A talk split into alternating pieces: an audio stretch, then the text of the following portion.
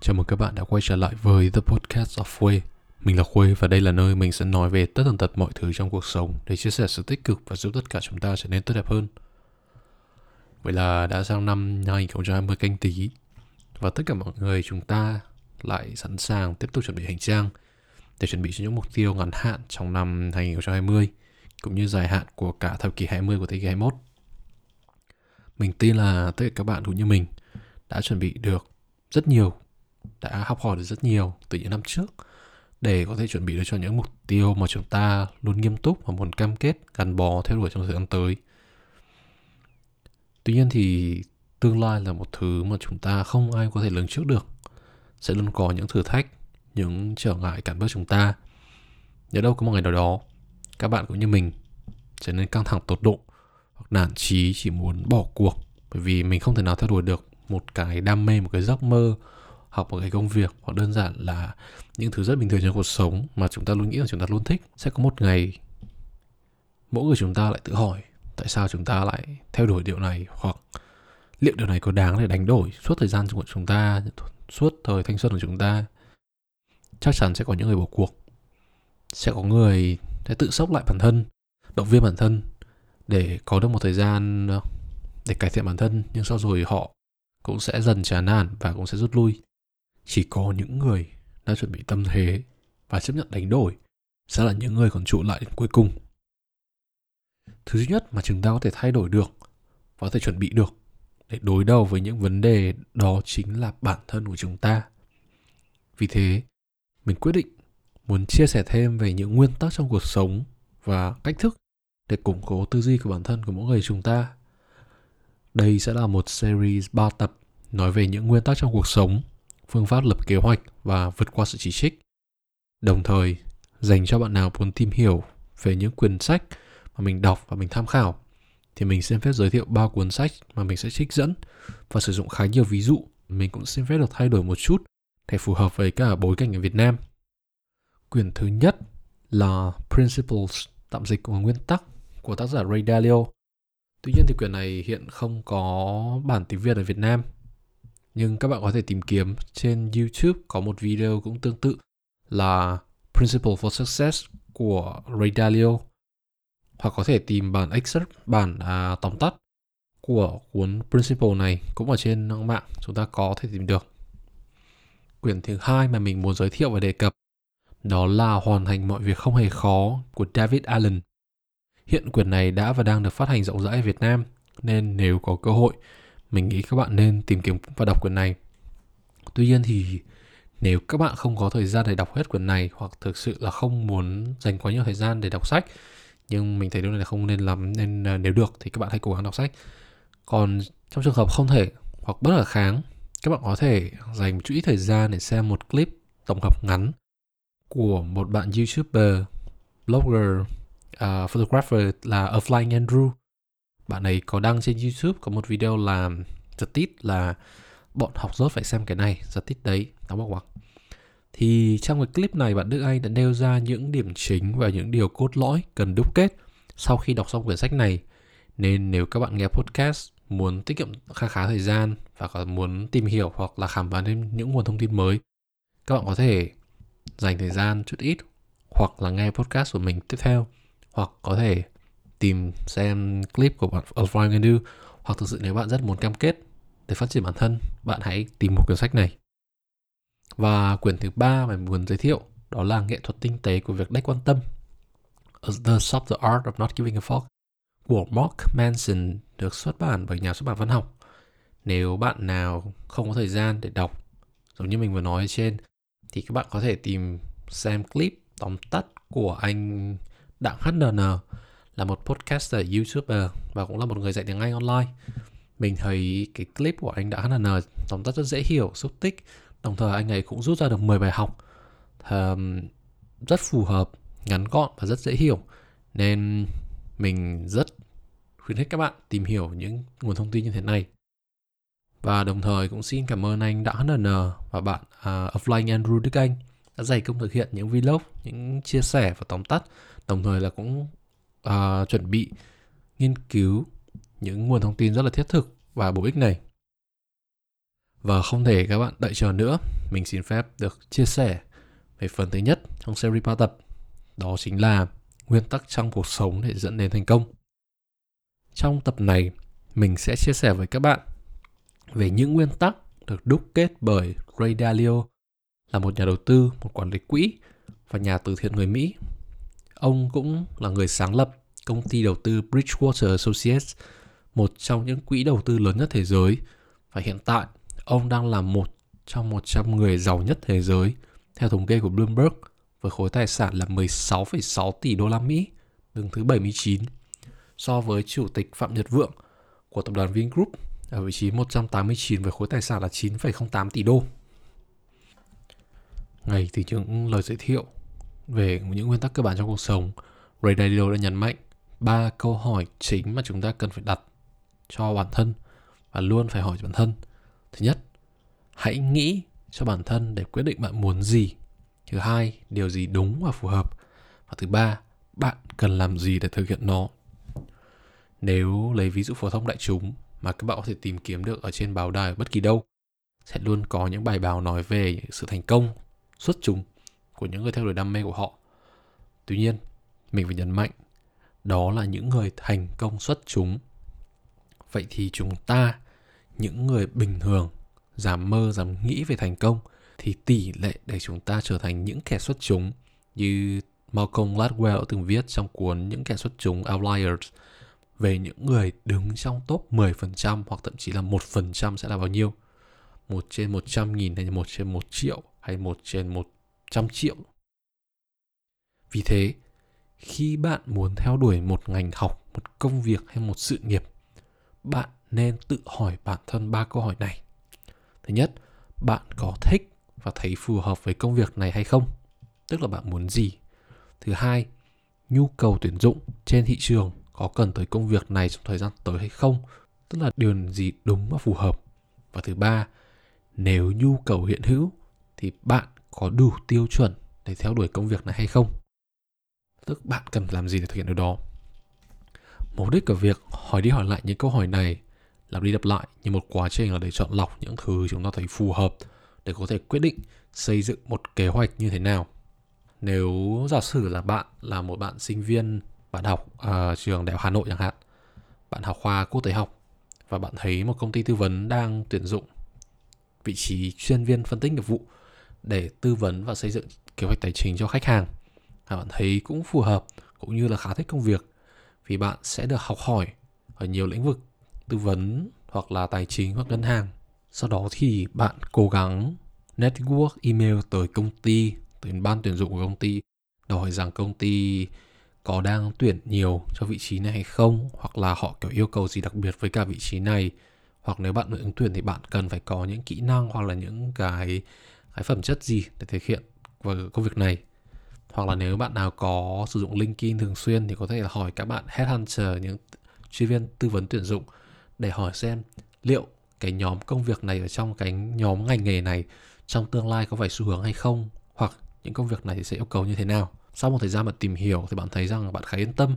vì công việc này có vẻ là khá là tốt, ổn định, phát triển thời gian tới và bạn thích công việc này. Nhưng bạn nhận ra là công việc này có tiêu chuẩn khá cao đòi hỏi nền tảng về cả công nghệ doanh nghiệp tài chính ngân hàng biết sử dụng các cái phần mềm rất quan trọng của giới tài chính đầu tư như là SQL, Excel hoặc là các sàn chứng khoán điện tử online, vân vân vân vân. Vậy chúng ta có các tình huống sau. Nếu bạn là người thực sự muốn theo đuổi công việc này cho dù bạn có nền tảng không phù hợp bạn cũng sẽ biết bạn cần chuẩn bị hoặc học thêm những kỹ năng gì mà mình còn thiếu để có thể ứng tuyển vào vị trí này?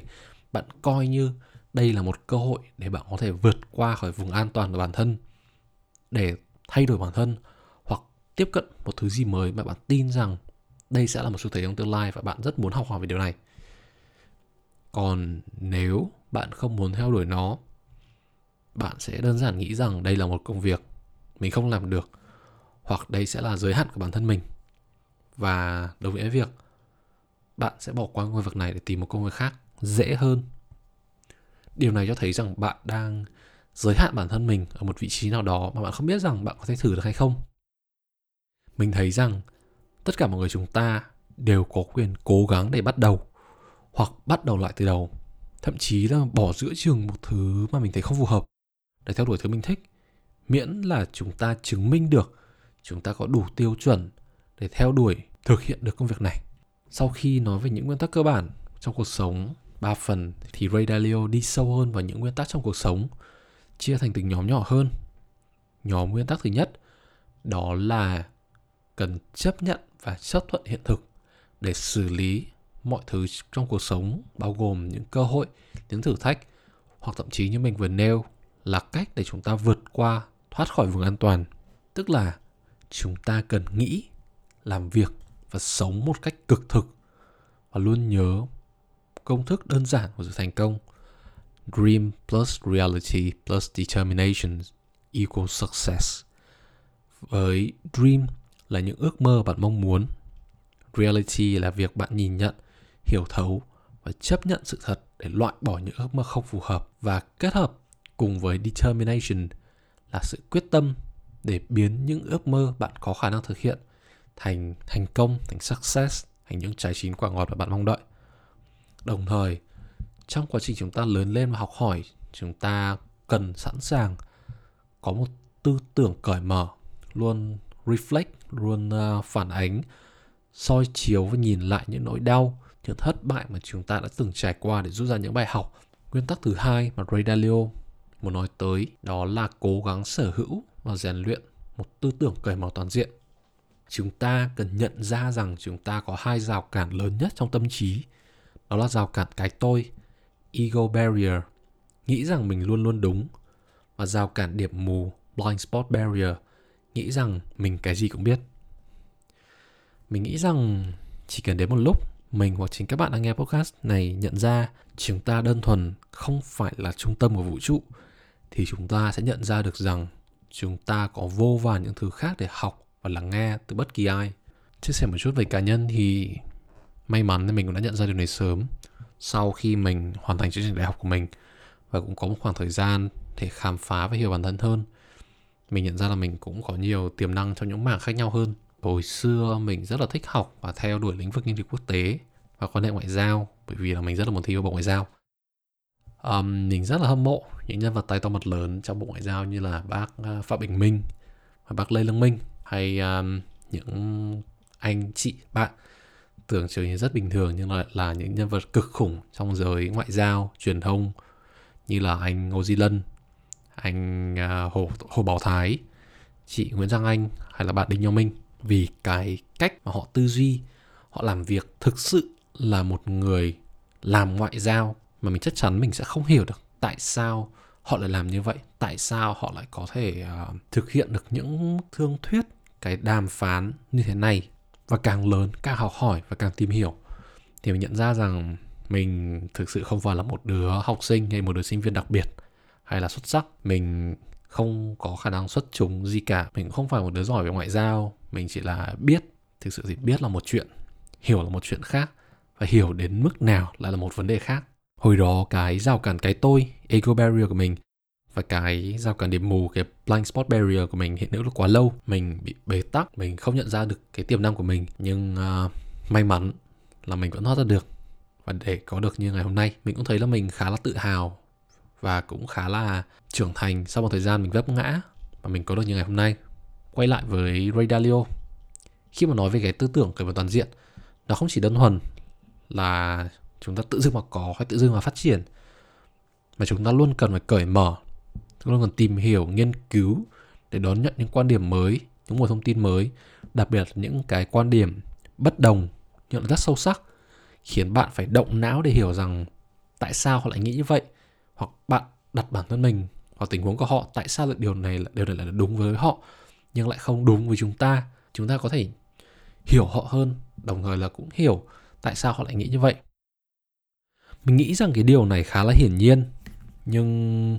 không phải ai cũng nắm rõ, vì cái tôi của mỗi người quá lớn, nên hầu hết mọi người, mỗi người chúng ta đều tự cho rằng mình là đúng, hoặc ý kiến của mình là tốt nhất có thể.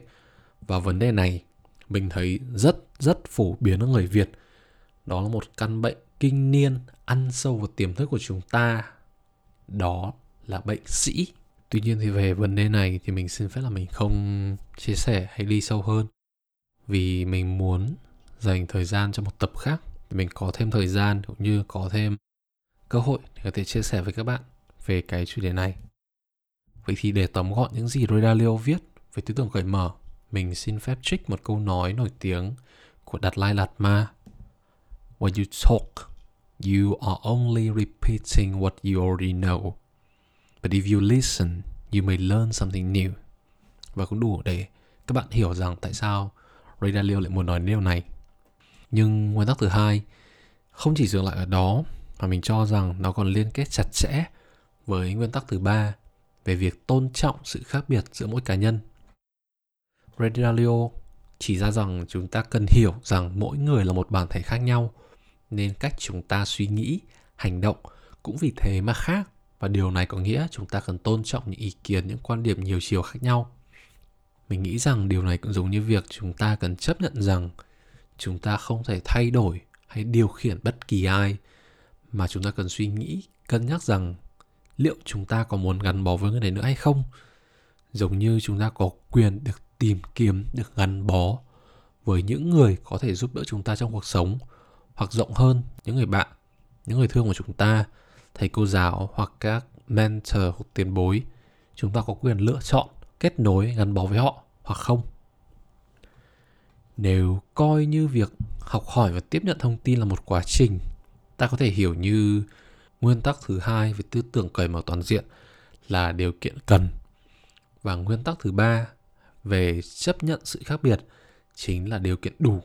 để có thể học hỏi được một cách hiệu quả và thành công nhất có thể nói gì thì nói thì chúng ta vẫn phải hiểu rằng chúng ta đang nghĩ về những điều tốt đẹp nhất cho bản thân. Chúng ta đang học hỏi, chúng ta đang cố gắng làm việc,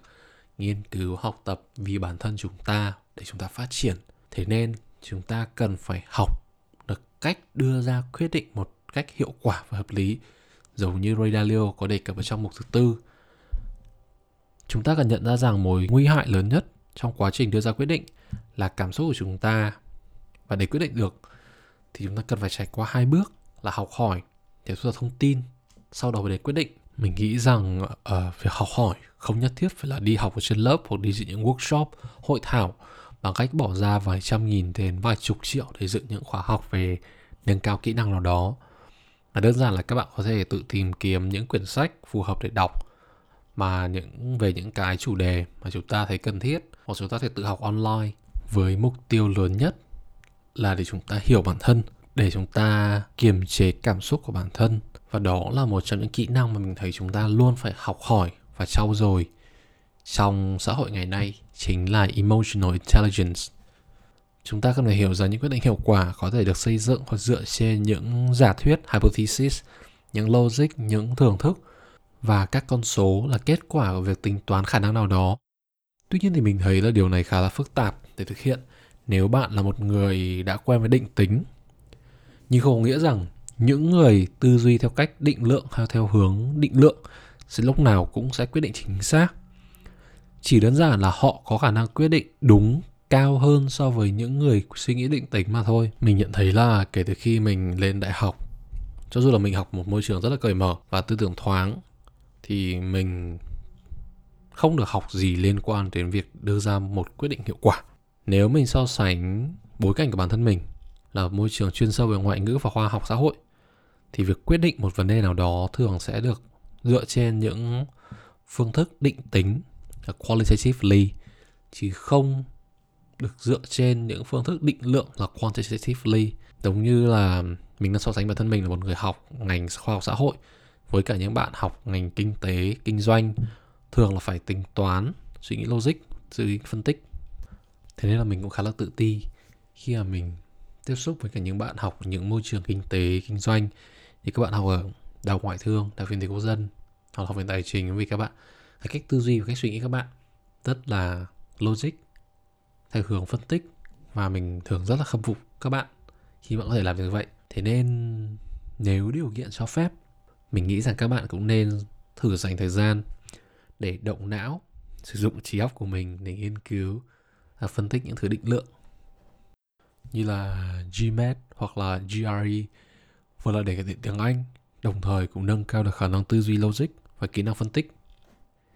Và nhóm nguyên tắc thứ năm cũng là nhóm nguyên tắc cuối cùng để đạt đến được sự thành công của Ray Dalio. Đó chính là sử dụng phương thức 5 bước để hiểu rằng bạn muốn gì và bạn cần làm gì để thực hiện độc đạt được nó. Trong đó, bước 1, chúng ta cần định hình được những mục tiêu nhất định đã nhớ đây là những mục tiêu không phải mong muốn.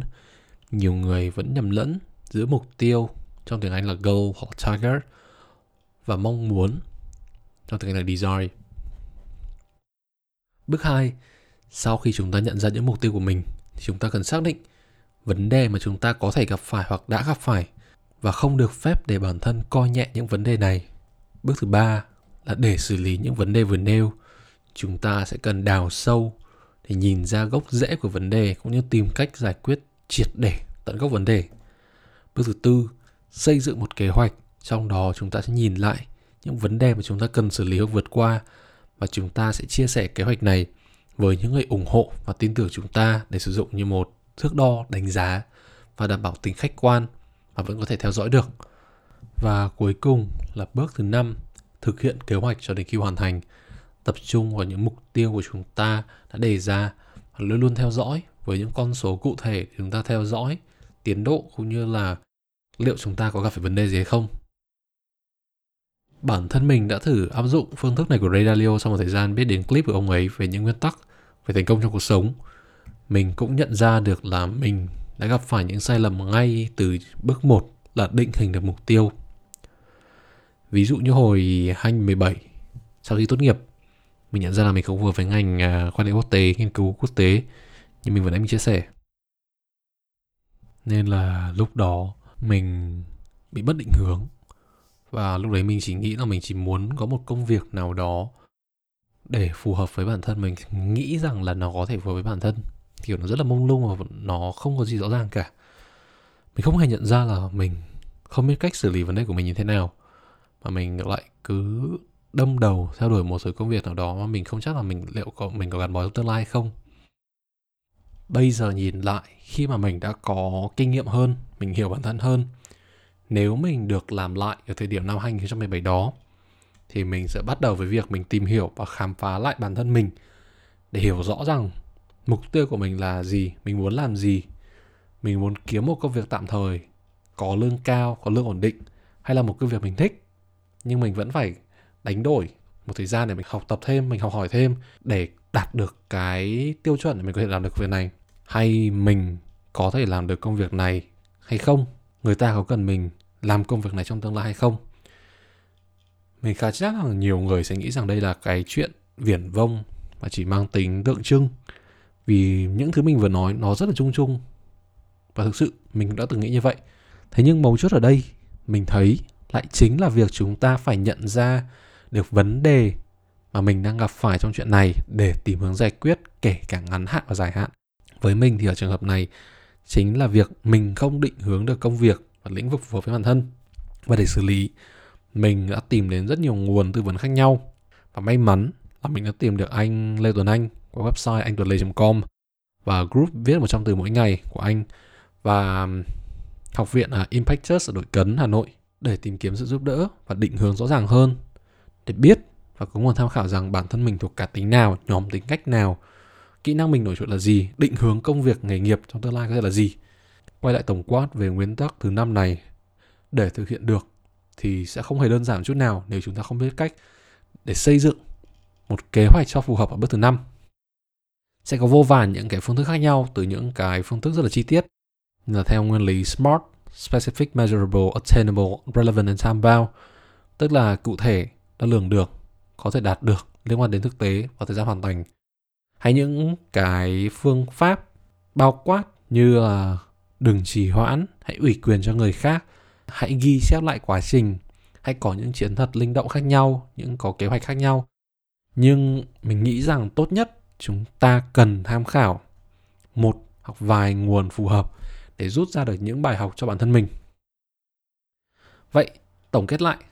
trong cuộc sống, Ray Dalio cho rằng chúng ta nên có những nguyên tắc trong cuộc sống từ những nguyên tắc cơ bản để biết chúng ta thích gì, sự phù hợp của chúng với chúng ta và năng lực của chúng ta liệu có đảm bảo đáp ứng hay không đến những nguyên tắc sâu hơn cụ thể hơn về việc đối mặt với sự thật cuộc sống.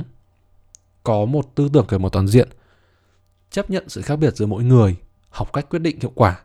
và xây dựng kế hoạch để định hình kế hoạch cho bản thân để thực hiện trong tương lai. Và các bạn cũng đoán ra được rằng tập tiếp theo mà mình quyết định nói gì rồi. Đó chính là về phương pháp xây dựng kế hoạch. Trong đó mình sẽ sử dụng cuốn sách hoàn thành bởi việc không hề khó Getting Things Done của David Allen là nguồn để mình tham khảo. Nếu các bạn à, có hứng thú có thể tìm đọc cuốn sách này như mình đã đề cập ở à, đầu tập podcast này. Và hãy cùng đón chờ số tiếp theo trong The Podcast of Way trong series 3 tập về nguyên tắc cuộc sống, phương pháp lập kế hoạch và vượt qua sự chỉ trích. Để lắng nghe mình chia sẻ thêm để mình cũng như các bạn có thể phát triển hơn và trở nên tốt đẹp hơn trong công việc và cuộc sống hàng ngày. Mọi thông tin, ý kiến đóng góp xin vui lòng gửi về email thepodcastofque@gmail.com hoặc qua fanpage trên Facebook The Podcast of Quay. Rất mong nhận được sự quan tâm và ủng hộ từ các bạn. Hẹn gặp lại trong tập tiếp theo. Xin chào và hẹn gặp lại.